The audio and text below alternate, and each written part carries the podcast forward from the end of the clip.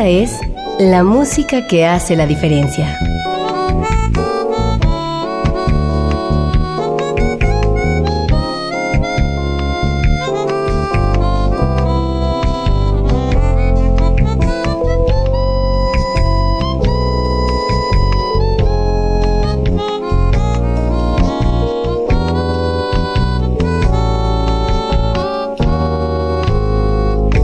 Las estrellas del pop y de la música brasileña.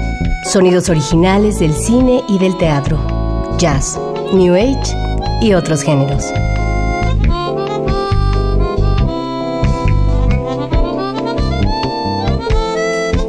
Una emisión de Radio UNAM con los comentarios de Germán Palomares Oviedo.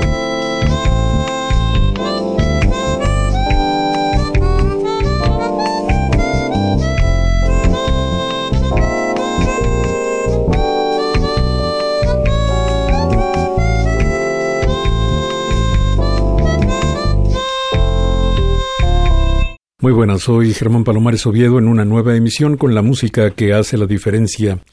Que hoy la diferencia la hace la música integrada en el disco BB de un joven bajista llamado Fermín Fortis, que ha estado alrededor de muchos proyectos, pero que debuta con BB como líder de su propia agrupación. Te doy la bienvenida, Fermín, qué bueno que estás aquí. Germán, encantado, es un tremendo placer estar este de aquí. Extrañaba mucho venir a verte, venir a ver a todos compartir y pues nada, es un placer. Cuéntame cómo empezó tu vida musical, ¿tenías antecedentes? Para ser súper honesto, sí, a veces me cuesta trabajo decirlo, pero voy a ser sincero, sí, era DJ cuando tenía como 13, 14 años, así fue mis principios musicales, la verdad. Y el día que decidí tomarlo mucho más en serio, entré a estudiar a la Escuela de Música DIM y ahí pasé cuatro años, en los cuales descubrí el jazz y a partir de ahí ya no hubo retorno. Pero antes de llegar a las consolas, antes de empezar a ser DJ, ¿no tuviste algún tío, algún familiar que te indujera por este mal camino, entre comillas? Es muy, muy raro porque no, mi papá es melómano y crecí escuchando música de cámara, crecí escuchando Chopin, Schoenberg, Satie, etcétera, etcétera. Y por lado de mi madre, todas las canciones románticas de los ochentas que todos escuchamos en todos nuestros hogares.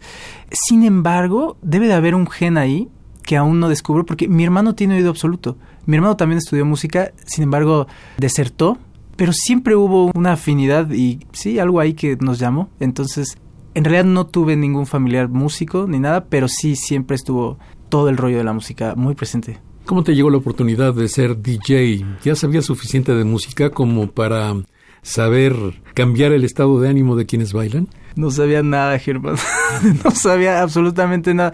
Un día un amigo me dijo, oye, ¿no te gustaría poner música en una fiesta? Yo dije, claro, ¿por qué no? Y de pronto terminé de tocar y se me acercó una persona y me dijo, oye, ¿te interesa tocar en un evento la otra semana? Y yo dije, pero por supuesto. Y fueron unos años muy felices, la verdad, porque también creo que la ignorancia te hace no pensar más allá, entonces también viene muy involucrado con la felicidad. Entonces me dediqué a eso yo creo como tres años, incluso estuve haciendo mis tracks y eso, pero no funcionó, no llegué a donde quería, también era muy muy joven, hasta que ya después de eso entré a estudiar música. ¿Y no tuviste tentación de estudiar alguna otra cosa? Ciencias políticas, porque leí El Conde de Maquiavelo y me enamoré por un segundo. Pero no, de pronto yo trabajaba en un café, tenía 17 años, acababa de cumplir 17 años, trabajaba en un café, llevando los cafés a los lugares que estaban ahí cerca. Y entonces un día pidieron café de la escuela, del DIM, y en cuanto los llevé y entré ahí y vi un chico con rastas y vi personas tocando la guitarra, me enamoré completamente en ese instante de eso, de esa magia, de ese misticismo que existe como alrededor de la música. Y ya hablé con mi madre y le dije, por favor, por favor, esto es lo que quiero hacer en la vida, confía en mí, confía en mí. Y me dijo, te voy a pagar un semestre de la escuela. Si logras hacerlo bien, pues sigues. Si no, ya, es tu última oportunidad. Y gracias a Dios todo salió bien. ¿Y cómo llegaste al bajo? ¿Quién te acercó el primer instrumento? Mi hermano, y eso es muy raro porque yo, la verdad, creo que ni siquiera conocía los demás instrumentos. Nunca había escuchado hablar de un trombón, mm, a pesar de que obviamente los había escuchado mil veces, u otros instrumentos. Y yo quería tocar la guitarra. Supongo más por cliché que por elección propia. Pero mi hermano me dijo, mi hermano siempre es muy acertado en sus comentarios, lo amo profundamente. Y él me dijo, pero ¿por qué vas a ser guitarrista? No, los guitarristas hay muchísimos, no vas a tener trabajo. Aparte, la guitarra es más aburrida que o sea, no, no, no, no, no. Deberías de tocar el bajo. El bajo sí es un instrumento de veras. y entonces le dije, ¿tú crees? Me dijo, sí, pruébalo. Y entonces fui a una tienda de música, porque ni siquiera tenía instrumento cuando entré a estudiar música, la verdad. Toqué un bajo, intenté tocarlo, obviamente no pude tocar nada, pero me enamoré como de la forma, del instrumento, de cómo sonaba, era muy grave, muy poderoso, según yo, y ya, eso fue, y creo que tomé la mejor decisión, una de las mejores decisiones de mi vida. Estoy seguro de que sí. Vamos a empezar a escuchar tu disco Bebé, el disco debut de Fermín Fortis como líder de su propia agrupación. Con eh, Fermín Fortis trabaja Emanuel El Chopi Cisneros, también trabaja Eddie Vega como baterista y el saxofonista Diego Franco de Guadalajara, que no llega aún a 25 años y sin embargo está hecho una estrella de nuestro ambiente musical. Muy bien, el tema que inicia es paradójicamente uno titulado La despedida. Ah, qué Fermín. Siempre locochón, pero siempre buen músico. Como ustedes van a poder advertirlo en este rendimiento suyo de más de seis minutos. Aquí está el debut de Fermín Fortis.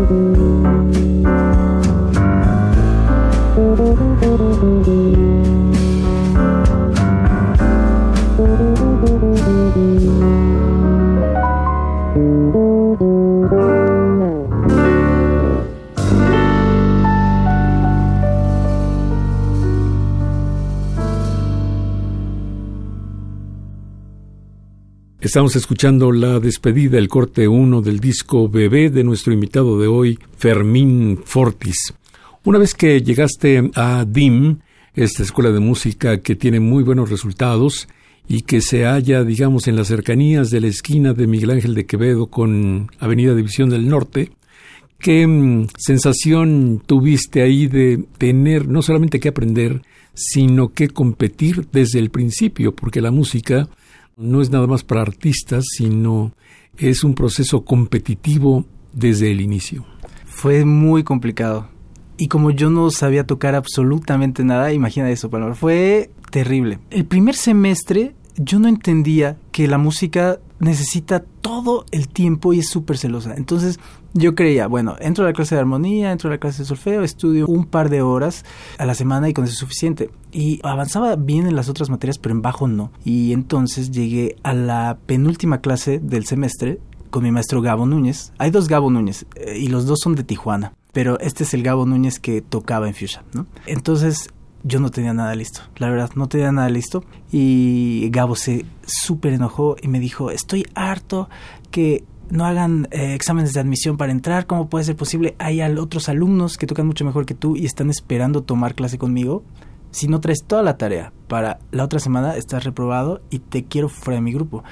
Le dije, ok, bueno, está bien, Gabo, perdóname. Dime qué tengo que hacer para entender esto, para poder tocarlo. Me dijo, estudia ocho horas al día. ¿Quieres hacerlo? Estudia ocho horas al día. Y nadie me lo había dicho antes. Entonces yo le dije, ¿en verdad? O sea, tú me aseguras que si yo me siento y estudio todo lo que tú me dices, ocho horas al día lo voy a lograr. Y me dijo, sí. Y lo hice. Y a la otra semana llegué con toda la tarea de todo el semestre. Y ya, me enamoré y no pude dejar de estudiar ocho horas al día porque me volví adicto a avanzar. Y ya, de pronto llegué a una locura que estudiaba durante esos años en el DIM. Yo creo como un año, año y medio, sí, 20 horas al día. Y tenía mi esquema, lo recuerdo así perfectamente. Mi mamá estaba harta, harta, harta de escucharme y entonces me levantaba a las 5 de la mañana y me dormía entre 12 una, pero tenía sistematizado por hora y por día que tenía que estudiar, incluso como mis tiempos de bañarme, comer, hacer lo que fuera. Entonces estudiaba de 10 a 11 rítmica, de 11 a 12 solfeo, entrenamiento auditivo, etcétera, etcétera. Y ya, así fue. Y también hubo otro maestro que me marcó muchísimo. Uno de los líderes de la banda Los Dorados, que se llama Demián Galvez, que también ha andado en muchísimas otras cosas. Yo iba muy mal en entrenamiento auditivo el primer semestre. Y él me dijo, Fermín, pero pues es que pues no estudias, ¿cómo vas a lograrlo? Y yo le dije, pero es que, ¿qué hago? O sea, no sé cómo. Y me dijo, pues estudia así, mínimo ocho horas al día. O sea, en esa semana me lo dijo el Gabo y me lo dijo Demian. Y yo pensé, bueno, pues si ellos son unos grandes músicos y yo los admiraba muchísimo, pues deben de tener razón. Y ya después de eso no hubo vuelta atrás. No dejo de estudiar hasta el día de hoy. Ese periodo fue muy revelador por la cantidad de horas que estudiaba. Obviamente troné con mi novia, no iba a las fiestas familiares. Mi mamá se enojaba mucho conmigo, de verdad, mucho. Me decía, Fermín, es que no dejas esa... Decía muchas palabras antisonantes, pero decía, no dejas ese bajo. La despertaba, pobre. Ella se la pasaba trabajando para que yo pudiera ir a la escuela y yo la despertaba porque estaba tocando. Pero si no hubiera sido por eso, la verdad es que creo que mi vida sería muy distinta. Fermín, pero justamente de eso te iba a hablar. ¿Vale la pena dedicar 20 horas diarias a estudiar y mm, volverte un ser antisocial? Porque mm, finalmente mm, uno está en la vida sí para estudiar, sí para progresar, sí para encontrar un nicho profesional, sí para destacar, pero también está para socializar, también está para la convivencia, para ser feliz, etcétera. Me parece que en mi caso, como empecé muy tarde, empecé a tocar el bajo eléctrico a los 17 años. El día de hoy tengo 29. Me parece que fue necesario. ¿Lo volvería a hacer? No, justo por lo que dices. Y porque también me he dado cuenta que, o sea, no puedo tener una familia si le dedico esa cantidad de horas a eso. Y tampoco voy a transmitir nada. O sea, ese rollo de las 20 horas lo hice, repito, como durante año, año y medio. Y después de eso he seguido estudiando 8 horas al día, 4 horas, 2 horas. Depende de la cantidad de trabajo que tenga pero yo creo que en algún punto de la vida de cualquier músico sí es necesario y sí es muy importante. Evidentemente, si hubiera empezado a estudiar a los seis años y le hubiera dedicado cuatro horas al día, hubiera tenido el mismo resultado hasta los 17. Pero no tuve ese lujo, entonces, bueno, tuve que apostar por eso. Pero yo creo que sí en algún momento. Pues muy bien, vamos a seguir escuchando música integrada en tu disco Bebé. Este es el corte 2 que se llama Canción de San Valentín. No me digas que está dedicada al 14 de febrero o cosas por el estilo. la verdad es que sí y no. El punto es que la hice ese día, el 14 de febrero, y la hice pensando en mi pareja como un regalo, como un regalo distinto, no un ramo de rosas. Entonces iba a ser muy burdo ponerle el nombre de ella, ¿sabes? Entonces decidí irme por otro título. Sin embargo, sí está inspirado no en la onda del marketing y de todo eso del 14 de febrero que yo odio, sino como algo, un regalo especial para una persona. Sí, sí, sí. Pues muy bien, qué bueno que le regalaste esta canción y no uno de esos peluches que luego no sirven para nada. Aquí está Canción de San Valentín con Fermín Fortis liderando su cuarteto, integrado además por Emanuel Chopi Cisneros, por el baterista Eddie Vega y por el gran saxofonista Diego Franco.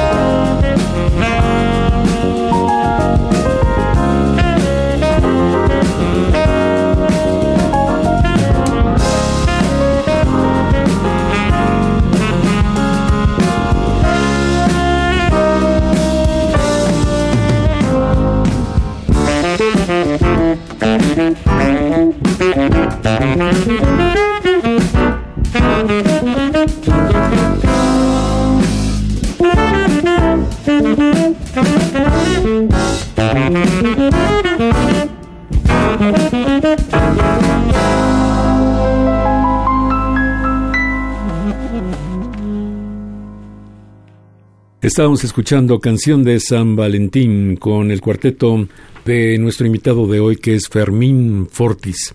Bueno, hablamos de tu época de estudiante, pero me gustaría preguntarte, Fermín Fortis, ¿quién te ofreció tu primer trabajo profesional? Fue con un quinteto de jazz y estaba al piano de Pichín, que su papá tuvo un bar de jazz que se llamaba El Capricho, que seguramente recuerdas. Ahí fue mi primer trabajo de jazz. Fue aterrador, porque yo llevaba como poco menos de año y medio tocando, ¿no? Entonces, evidentemente mis improvisaciones eran burdas, aburridas, absurdas. Sin embargo, por algo se tiene que empezar, ¿no? Entonces, su papá abrió el bar de jazz y me ofrecieron ese trabajo en el cual me pagaban 700 pesos por concierto y teníamos tres conciertos a la semana. Era la gloria, la gloria. Entonces, eh, evidentemente su papá cuando se dio cuenta que nosotros no atraíamos mucho público, decidió meter a otra banda y que nosotros les abriéramos. Y le empezamos a abrir al trío de Carlos Payán. Payán es un guitarrista brutal que toca todo. Y en ese trío estaba Fabián Cocho. Fabián Cocho, exactamente, y mi maestro, Gabo Núñez. Entonces yo me subía súper temeroso todas las semanas, si no, no sé cómo lo hice, la verdad. Eh, porque en realidad yo sé que probablemente ellos escuchaban y, entendían. Son estudiantes. Al contrario, yo cuando en este momento escucho a un estudiante, me apasiona y los admiro y digo, wow, así tocaba yo y lo hacen a su manera, claro, porque les hace falta muchas otras horas de estudio para poder tener más agilidad o lo que sea. Sí, así fue, abriéndole ese trío y después llegó el cuarteto de Telles y todo se empezó a poner mucho más serio y ya nos corrieron. Pero fue una gran época, la verdad. Conocí a muchos músicos. A Hans Ávila, en esa época fue cuando llegó. Él, de hecho, en ese capricho, él fue a sustituir a Cocho un día para tocar con Payano, con Telles, no recuerdo. Y se sentó y me dijo, hey, Pugón, ¿cómo está la raja? Y ahí lo conocí y ya hicimos una gran amistad. Y sí, ahí pasó todo el mundo, como en todos los clubes de jazz, ¿no? Y por ahí fue, sí. Hans Ávila es un baterista chileno, muy amigable, buen muchacho y muy buen músico. Oye, me gustaría mm, escucharte hablando de la improvisación, porque mm, decías hace un momento que tus improvisaciones no valían la pena, pero muchas de las improvisaciones que parecen valer la pena no la valen.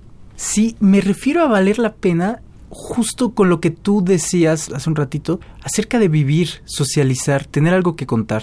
En ese momento, como yo estaba súper clavado estudiando, en realidad yo creo que estaba dando las notas correctas en el momento correcto, pero no estaba diciendo nada.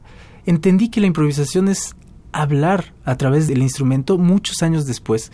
Entonces, por eso hice ese comentario, pero sin mala fe ni nada, solo creo que claro, es un camino el que uno tiene que recorrer y siento que sigo sin poder decir lo que quiero transmitir aún, pero bueno, he caminado un par de pasos y creo que ahí va. ¿Y cómo te gustas más? ¿Como un músico de sostén, como un músico de apoyo o como un músico solista, como un hombre que hace cantar a su instrumento? Híjole, qué difícil pregunta, Germán. No sé.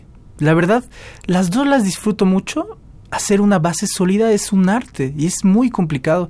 Y sobre todo para un bajista que estudia en una escuela de jazz donde te enseñan a improvisar y a ser solista, es muy complicado de pronto entender que si tocas dos notas todo el tiempo también tiene otra energía. Sin embargo, yo creo que voy a ir por el solista. Sí, claro, la verdad no lo puedo negar, sí. Oye Fermín, en realidad cuando mm, apareces como líder de tu grupo, pues hay muchas más responsabilidades. En este disco te presentas como autor de todos los temas, que son ocho, como quien hace los arreglos, quien posibilita la grabación, pero mm, eso no te ha llevado muchos años, has caminado muy rápido.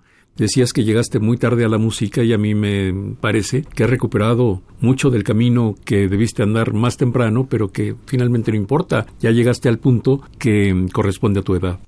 Siempre he creído que tengo mucha suerte. Sin embargo, siempre digo que tengo miedo y la verdad es que sí. incluso antes de entrar a esta entrevista, pero al final siempre me aviento. Entonces he tomado las oportunidades que se me han puesto en la vida. Así han sido los grandes trabajos que he tenido. Grandes trabajos me refiero a donde más he aprendido, no necesariamente los más populares. Y esos trabajos siempre han llegado Fermín, no va a poder ir el bajista. ¿Puedes hacer un concierto mañana? Tenés que aprender 13 canciones para mañana. Sí. O sea, en realidad ni siquiera sé si voy a ser capaz de hacerlo, pero me aviento, ¿no? Entonces, pues sí, sí, o ha sido, no sé cómo ha sido. Fermín, una de mis críticas constantes a estas escuelas de jazzistas es que mm, prefieren la especialidad por sobre lo general. Siempre digo que un músico debiera ser como un médico. Primero el médico es general y luego va especializándose y subespecializándose. Pero en México de repente empezaron a aparecer escuelas de jazzistas como si fuera un género único, como si fuera una especialidad aparte de la música. Y estoy diciendo una barbaridad, pero realmente a veces así sucede, ¿no? Aparentemente te enseñan a ser jazzistas, pero se olvidan de enseñarte a ser músico. Exactamente, comparto ese tema y es algo de lo que he hablado durante años con colegas y creen lo mismo. Lo primordial siempre es la conexión. De nada sirve que tú aprendas a tocar 10.800 notas por segundo si no estás transmitiendo absolutamente nada. Y justo cuando estábamos fuera del aire estábamos hablando como de Chet Baker, ¿no? Como es maravilloso y no importa porque toca cinco notas, pero te parte el corazón. Entonces, yo creo que en la escuela sí aprendí muchísimo, pero he aprendido mucho más a partir del primer día que salí. O sea, a la semana que salí fui a una jam session, lo recuerdo perfectamente porque me bajaron. Porque yo llegué y yo me sentía muy capaz, era uno de los alumnos sobresalientes de la escuela, etcétera, etcétera. Entonces yo dije, me preguntaron, ¿qué quieres tocar? Y yo dije, pues la que quieras. me dijeron, ok, Donnelly. La contaron rapidísimo y obviamente me dio una super perdida. Estaba Yolatl en el piano, estaba... Yolatl Valadez, pianista. sí. Estaba Miguel Ángel Covarrubias en el saxofón y estaba, si no mal recuerdo, Pablo Prieto en la batería. Tremendísimo baterista. Y fue un desastre. Fue un desastre al grado que Miguel eh, Covarrubias dejó de tocar y nos volteó a ver y dijo, es que no entiendo, no entiendo la forma, no entiendo lo que están tocando, sigan tocando. Y se sentó y entonces así después de eso pues ya me bajé y fue terrible. Fui a regresar a mi casa, estudié Donnelly en todos los tonos, regresé a la semana después y la pude tocar. Y ya, me quité la espinita. Pero más allá de eso, fue como aprender, exacto, a decir algo y a transmitir. Yo nunca tuve la oportunidad de ser un músico de la calle, por decirlo de alguna manera, y creo que eso afectó muchos años de mi vida, de mi carrera, porque yo creía y analizaba todo con la armonía y pensaba, no, pero es que esto está mal hecho. No está mal hecho, así es la música. La escuela es, creemos nosotros, una manera de entenderla, ¿no? Entonces, sí, me parece que hay muchas lagunas en la educación en México. Y digo, yo soy parte de ese sistema porque me dediqué a dar clases siete años. Sin embargo, hay que poner nuestro granito de arena y cambiarlo, ¿no? Y hablar con nuestros alumnos y decirles, esto no es lo más importante, ojo, esto no es lo más importante. Lo más importante es que leas ese libro o el que tú quieras y lo intentes transmitir a través de la música o la conversación que tuviste con tu mamá hoy en la tarde o lo que sea, ¿no? Eso sí, claro, obviamente estoy totalmente de acuerdo, Germán. Estoy convencido también de que es mucho más importante ser músico que ser jazzista. Muy bien, vamos a escuchar Camino a casa, otra composición de nuestro invitado de hoy, Fermín Fortis. No me digas que caminando hacia tu casa compusiste este tema en un vuelo extrañaba muchísimo estar con mi familia, estar en casa, sí, y llegando a casa fue cuando la compuse, pero trata de, sí, de esa añoranza, de ese sentimiento de querer estar en casa. Muy bien, aquí está Fermín Fortis con su cuarteto.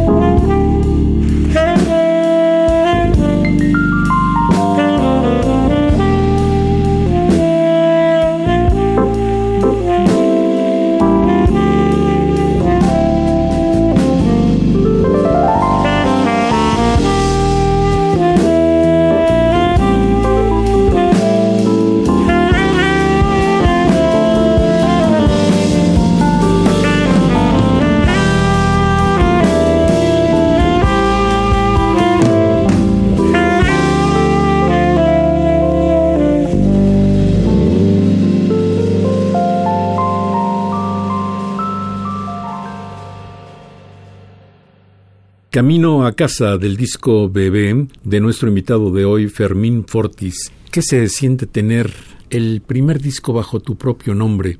Porque tú has participado en varios proyectos, proyectos por cierto que no han sido convenientemente divulgados, siempre de bajo perfil los proyectos en los que has participado, pero me parece que este tiene todas las características para realmente tener un altísimo perfil. No, pues te lo agradezco viniendo de ti, Germán. De verdad es así un dulce gigante. ¿Qué se siente? Es como, por eso se llama bebé, porque no tengo aún la oportunidad de ser padre. Sin embargo, me imagino que debe ser una sensación muy similar. Seguramente tener un bebé humano debe ser, no se compara con la felicidad de un disco. Pero hay muchos sentimientos involucrados, le pones todo el amor, es un proceso que tarda meses y después cuando sale hay un miedo inevitable a que va a viajar, a que la gente lo va a escuchar, a que vas a ser juzgado de buena y de mala manera, a que te van a descubrir y que no tienes dónde esconderte y sobre todo que va a quedar para la posteridad, ¿no? Entonces me siento muy feliz, la verdad creo que estoy contento con el trabajo, sé que hay que mejorar muchas cosas y yo me prometo todos los días a mí mismo trabajar en ello. Sin embargo, pues felicidad, gozo, júbilo, sí. ¿Y cómo escogiste a los miembros de tu cuarteto? Es obvio que uno escoge a los más cercanos o a los mejores entre los más cercanos. Solamente que tú escogiste a tres verdaderas figuras para que te acompañaran en este disco. Eso fue una decisión bien transitoria, bien complicada, porque lo primero que pensé fue, claro, le voy a hablar a tal, a tal y a tal, que son como los más famosos. Y después tuve recuerdos tocando con ellos y pensé, pero no me sentí tan cómodo el día que toqué con ellos. Entonces, mejor al final la decisión fue, voy a escoger a las personas con las que mejor me he sentido tocando. Y vuelvo a hacer referencia a lo que estábamos hablando de la música, de la importancia de la música. Sé que todos los músicos son súper capaces y cada quien le hubiera puesto una cosa muy distinta al disco. Sin embargo, las noches que he pasado tocando con Eddie Vega han sido siempre alucinantes, alucinantes. Lo mismo he hecho con Chopis. Hemos sacado tocando salsatón, así mezcla de salsa con reggaetón y jazz en algunos momentos de los conciertos. Es muy complicado sentir esa libertad y esa empatía con un músico cuando tocas. Entonces fue con ellos y con Diego Franco que él, a mi parecer, es uno de los músicos más increíbles que hay en la escena de en México. No voy a decir jazz porque también él ha tocado con Trocker y otros miles de proyectos. En la escena de México es alguien que yo creo que no tiene prejuicios musicales y por eso está donde está. Así fue la decisión y creo que no pude haber tomado una mejor. Hace tiempo que no te veía y realmente has hecho un cambio sustancial en tu personalidad. Te has puesto un poco más locochón, para decirlo en breve. Y la personalidad de tus compañeros, pues también cuenta. Sin embargo, algunos contrastan contigo porque Emanuel sí es bromista, tiene muy buen humor, pero más bien tiende a lo serio. Eddie Vega es mucho más loco que tú. Y Diego Franco es completamente hacia adentro parece que siempre está en una reflexión o en una oración. Qué contrastes de personalidad, ¿no? Sí, nunca lo había pensado y ahora que lo mencionas tienes toda la razón, pero tienes toda la razón. Eddie Vega está completamente loco, Chopis es un poco más reservado y Diego es el más reservado de todos. Sí, no sé, creo que probablemente ahí está el equilibrio, ¿no? Quizás. Seguro que sí. Bueno, son Palagüera. ¿Eso quiere decir que también estás tocando un poco de música caliente, entre comillas? De alguna manera sí, me parece que el disco, por la, toda la música que he escuchado en los últimos años, tiene muchas influencias de la música folclórica latinoamericana y son solo detalles que están ahí, no quiere decir que van a escuchar un son tal cual, etcétera, etcétera. Pero sí, esto es un son que le hice a una güera, básicamente, porque siento una conexión muy fuerte con esa música, con el son, ¿no? Ya sea el veracruzano, el yucateco, etcétera. Tiene algo con el que me siento identificado, obviamente por ser mexicano, porque es algo que está ahí en el inconsciente. Y he grabado un par de temas y quedé atónito, entonces sí, creí que era una buena idea hacerlo para este disco.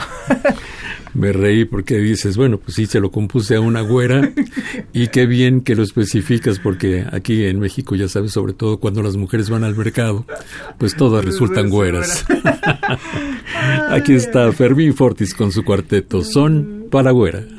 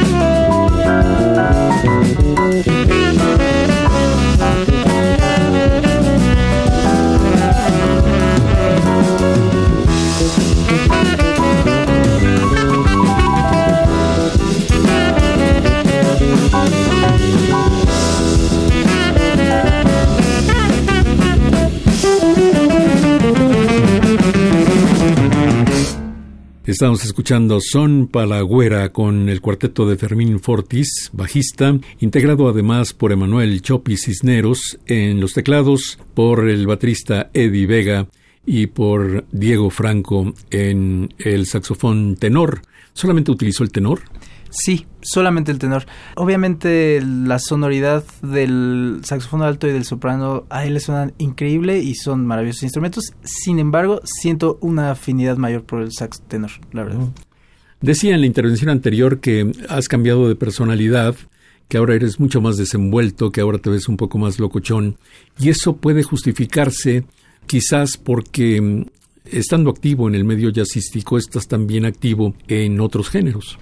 Sí, la verdad es que en la carrera que he llevado nunca he querido pertenecer a un grupo. Siempre he optado por la diversidad como método de aprendizaje. Entonces, quien me habla, voy. Punto. Así me he manejado y no me arrepiento. Entonces, Seguramente sí. El hecho de convivir con personas que tocan pop, que tocan salsa, que tocan cumbia, que tocan música clásica, etcétera, probablemente me ha hecho ahí como cambiar un poco, sí. Pero ahora estás de base con una cantante muy famosa, ¿no? Sí, sí, con Mon Laferte es una gran persona. He aprendido muchísimo. Existe mucho un estigma acerca de las personas que tocan jazz que cuando tocan pop porque se venden y también existe el estigma de que cuando empiezas a tocar pop y dejas de tocar jazz, dejas de tocar bien, ¿no? A mi parecer no es así, al menos en mi caso, he conocido mucha música. Eso es lo que más destaco de toda esta experiencia. He viajado a lugares que jamás me imaginé que conocería, en serio jamás lo imaginé, y a través de eso he conocido músicos en otras latitudes que han enriquecido mi corazón. Después de tener una conversación acerca del mar en Perú, o cosas que, o sea, sí, que jamás me imaginé. Entonces, eh, estoy muy agradecido con ella, con la vida, y solo puedo sacar, la verdad, cosas buenas de eso. Sin embargo, jamás olvidándome de esto, ¿no? Justo en este momento que estoy muy activo con ella, pero en ese periodo hay un pequeño receso, entonces creí que era el momento perfecto para, sí, sacar todo eso que he aprendido en estos últimos años en un proyecto enfocado en la música que realmente me enamora. Pues sí, además no debe ser fácil cambiar de tocar ante tres o cuatro personas a hacerlo frente a 20, 30, 40 o 50 mil personas. Sí, son ambientes eh, muy distintos.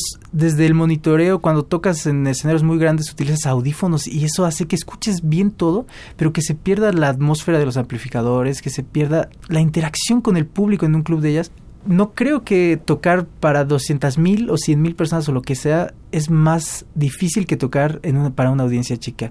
Hace unos meses fui a escuchar a Wayne Krantz con Nari Henning y Orlando Le Fleming en el 55 en Nueva York y había obviamente el 55 estaba lleno y había 25 personas, pero la energía de la audiencia con el músico, así con Wayne tocando así, impresionante, es muy diferente, evidentemente, a los fans que están así en primera fila gritando porque están viendo al artista, ¿no?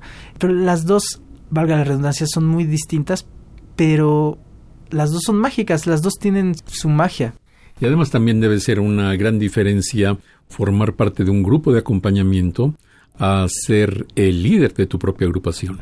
Sí, las dos tienen muchísima responsabilidad porque obviamente en la música popular, el pop básicamente, tú no puedes tener errores porque se notan de inmediato, siempre tocas lo mismo, ¿no? Y eso es una gran responsabilidad. Obviamente, ser solista y ser el líder del proyecto es, creo que es una responsabilidad mayor, pero también existe este rollo de la interpretación y poder tocar todo como yo quiera, porque es mi música y es mi proyecto, entonces hay más libertad. Entonces, bueno, las dos son bien diferentes, pero cuando voy a empezar a tocar el disco y tengo terror, pero bueno, va a hacer todo lo posible porque salga bien. Estoy seguro de que sí. Hace poco me cambié de casa y apareció por ahí una máquina de escribir. Caray, dije, hace tan pocos años que yo me sentaba frente a este aparato y ahora lo veo tan vetusto, tan inservible, tan pieza de museo. ¿Por qué dedicaste un tema a una máquina de escribir? Entré a una librería y tenían una máquina de escribir como arte objeto, tan lejano como dices.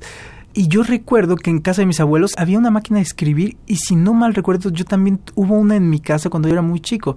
Entonces yo estaba en la librería y me quedé viendo la máquina de escribir y dije, como arte objeto es hermosa. Sus curvas, sus líneas, las teclas, el sonido. Dejé de pensar en eso, fui a buscar un libro y en eso llegó un niño, obviamente tenía el letra de no tocar, el niño no le importó y empezó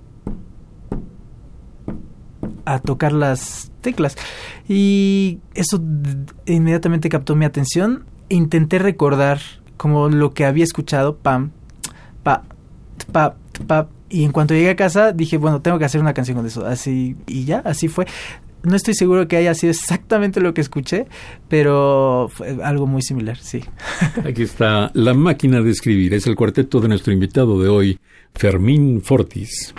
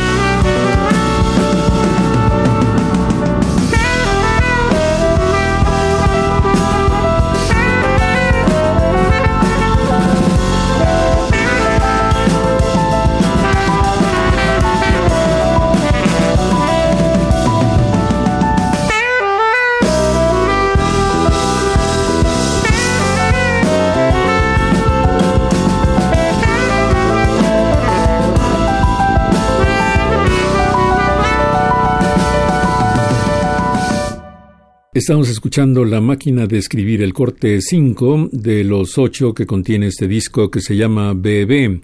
¿Dónde podemos hacernos de una copia de este disco, Fermín?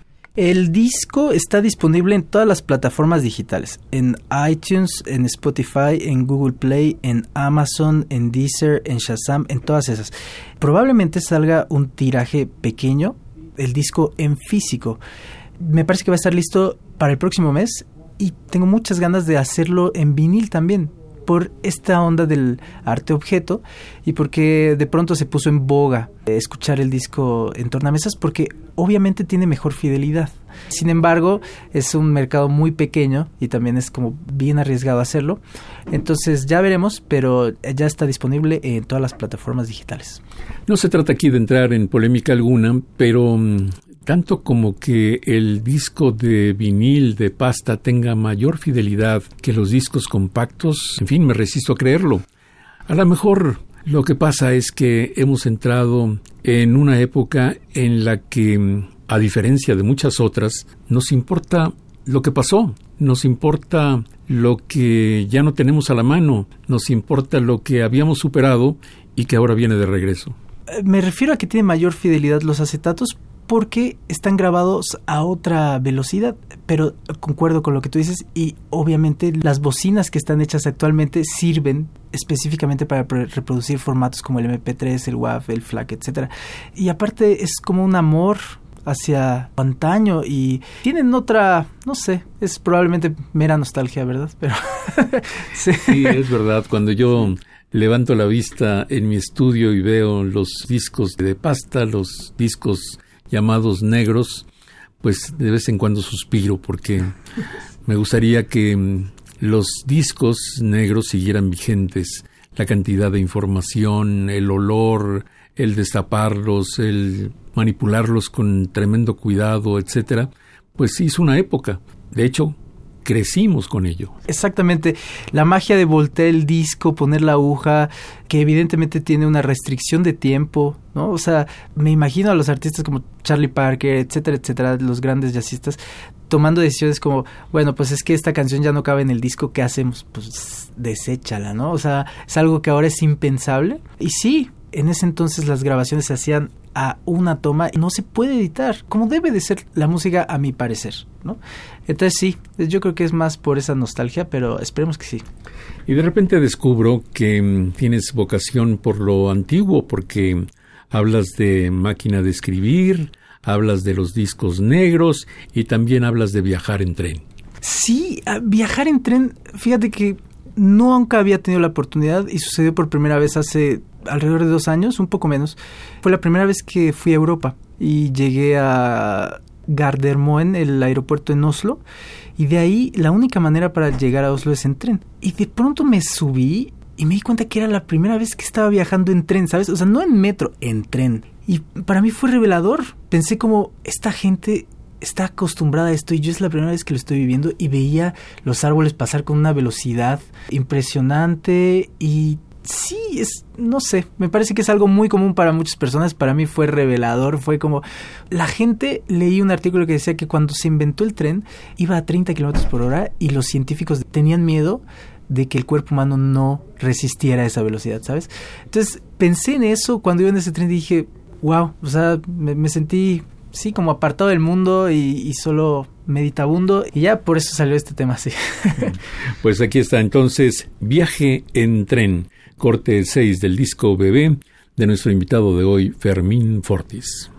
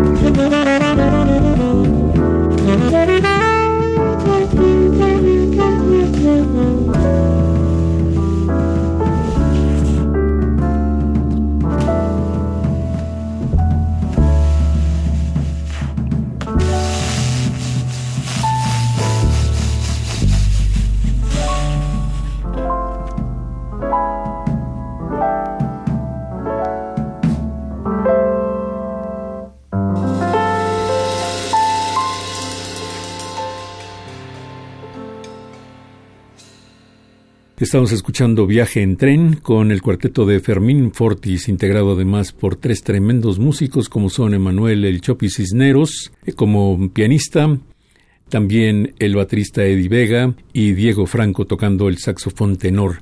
Esta pregunta me la tenía bien reservada, pero ya tengo demasiada curiosidad. Tu mamá decía palabrotas cuando la despertabas practicando el bajo. ¿Qué dice tu mamá ahora cuando te ve un músico formado, cuando te ve que tu cartera está suficientemente nutrida, cuando puedes comprarte satisfactores que antes eran impensables, etcétera? ¿Cuál es la opinión de tu mamá? es mi fan número uno y la verdad estoy tan agradecido con la vida porque me tocó la familia que me tocó tuve una infancia un poco complicada porque mi padre se fue muchos años y mi mamá fue la persona que nos sacó adelante y tenía dos trabajos y al final casi que no alcanzaba para poder pagar la escuela. Fue un gran, gran, gran esfuerzo que ella hizo, ¿no? Como madre. Y estoy tan agradecido con la vida por... Sí, es la persona que más amo en el mundo. No podría ser de otra manera. Y ella, pues obviamente es súper feliz y me presume con todos sus amigos y siempre me habla y me dice, es que estoy aquí con mi amiga y le dije que vas a tocar en tal lugar y que acaba de salir tu disco. Y es una sensación insuperable. Más que de otra cosa, de agradecimiento. agradecimiento por siempre aún tengo la fortuna de poder ir y abrazarla y la amo con todo mi corazón. No existe otra palabra más que agradecimiento, amor por todo lo que ella ha hecho por mí. Sí. Bueno, es obvio que cuando hay un músico, un artista en la familia, pues los cercanos presumen y aplauden. Pero ¿no te parece que, desgraciadamente en México, los músicos, sobre todo los populares, siguen siendo muy menospreciados? Sí, y pensando que es un mundo avanzadísimo tecnológicamente hablando y donde se han roto muchas barreras, me parece que de pronto aún sigue el estigma, como de, ¿y qué haces? Soy músico. Ah, ok, pero ¿qué más haces? ¿Te parece poco? ¿No? Entonces, sí, es desafortunado en muchos sentidos. Sin embargo, después de haber visto varias realidades de músicos en, en otras latitudes en el mundo, me parece que sé que probablemente muchas personas que están escuchando van a decir que lo que voy a decir es una barbaridad, pero no es así. Desde mi punto de vista, yo creo que en México somos muy afortunados los que nos dedicamos a la música porque sí podemos vivir de esto. Sí podemos. Evidentemente tienes que echarle ganas y estudiar e intentar hacer todo lo mejor posible. Y son rachas, son rachas de, mucha suerte y de pronto no hay nada y ya sabes cómo es. Pero, por ejemplo, en Noruega los músicos no viven de ser músicos, tienen que tener otras profesiones. En Chile es muy complicado. Entonces me parece que sí, dentro de todo, con todos los prejuicios que aún existen, los músicos en México somos muy afortunados porque podemos vivir de hacer discos, de, de tocar, de tocar jazz, ¿no? Y pues a la gente que sigue creyendo que los músicos somos drogadictos, somos alcohólicos, por cómo nos vemos, la gente nos está escuchando y si nunca me han visto, probablemente no tiene idea que estoy todo tatuado y que tengo el cabello largo. Por eso Germán supongo dice lo de locochón, etcétera, etcétera. Pero no, no es así, la verdad, no. La mayoría somos súper ñoños, nos la pasamos estudiando, vamos con nuestras familias al parque, etcétera, etcétera. sí, sí. Pues sí, qué bueno. Y además qué bueno que en medio de tantas cosas muy negativas, también reconozcamos lo que de bueno tiene vivir profesionalmente de la música en este país. Vamos a escuchar la sobremesa, el penúltimo tema del disco Bebé, con nuestro invitado de hoy, Fermín Fortis. Y venimos para rematar la presentación de este disco. Ojalá que ustedes tengan la misma impresión que yo, pero este es un gran esfuerzo, es un esfuerzo de músicos jóvenes, no de músicos principiantes precisamente, músicos que siendo muy jóvenes tienen ya una trayectoria y tienen ya cosas que decir, como se demuestra a través de estos cortes del disco Bebé. Vamos pues con la sobremesa.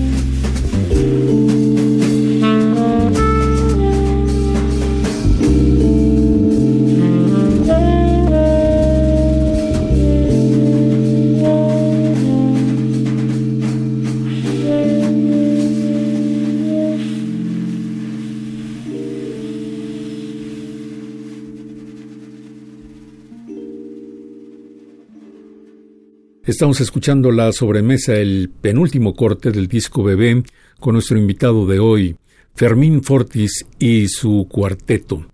Bueno, Fermín, vamos a darle prisa a la presentación de esto que se llama Diferencia de dos mundos. Yo digo que mm, el músico, el artista en general, vive en un mundo paralelo, porque si nos atenemos exactamente a la definición de arte, que es recrear la realidad, finalmente así es que viven los artistas en su propio mundo. Sí, sus zapatos tocan el piso, tocan el suelo, pero mm, su cabeza quizás no pertenece a este mundo. ¿Tú qué piensas? Que sí, efectivamente, me parece que es una condición humana. Sin embargo, el arte te permite llevarla a cabo y otras profesiones no. Sí, todos mis amigos, colegas, eh, no solo músicos, artistas, cada uno de pronto llegan y me hablan de cosas. Es muy importante decir esto que mi pareja no se dedica a la música, ¿no? Y siempre tenemos un conflicto porque me dice como, es que solo hablas de esto y de esto y de esto y de esto, porque de pronto puedo tener una conversación de dos horas acerca de ese teléfono, me parece que es maravilloso, se ve, es color negro, pero un negro muy específico, ¿por qué se le habrá ocurrido a alguien poner eso, etcétera, etcétera? Y me parece que así sucede con todos los colegas. De pronto he tenido conversaciones que han cambiado mi manera de pensar porque los dos nos sentamos y vemos un edificio, ¿no? Sí, vivimos en otro planeta que me parece nos da la oportunidad de decir las cosas de una manera distinta, ¿no? De encaminarnos por otro lado. Y me apena mucho también cuando escucho a algunas personas diciendo que el hubiera no existe. El hubiera existe porque es el tiempo verbal de la fantasía, es el tiempo verbal de los sueños y finalmente es el tiempo verbal de todas las actividades artísticas. Aquí está Diferencia de dos mundos, el cuarteto de Fermín Fortes.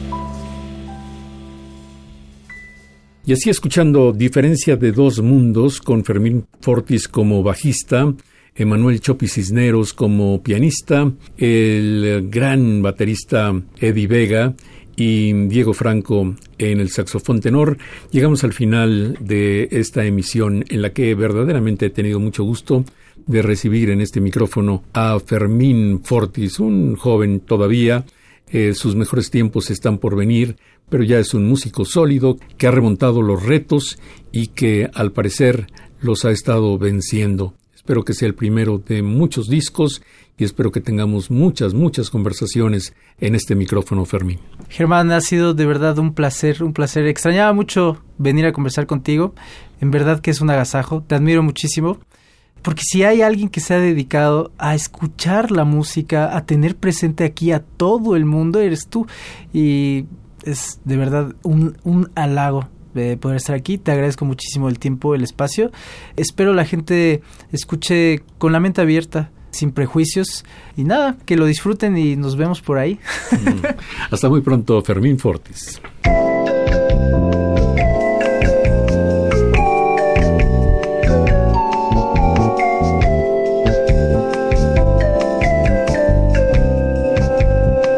Las estrellas del pop y de la música brasileña. Sonidos originales del cine y del teatro. Jazz, New Age y otros géneros.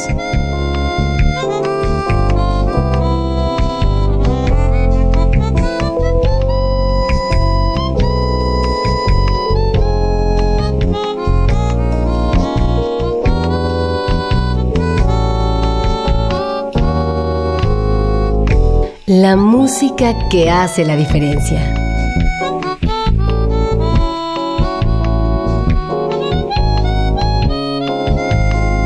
Una emisión de Radio UNAM con los comentarios de Germán Palomares Oviedo. Con la realización técnica de Francisco Mejía. Sugerencias y comentarios en gpalomar.servidor.unam.mx. También en Twitter y en Facebook. A través de la web, escúchenos en radiounam.unam.mx. Alternativa AM.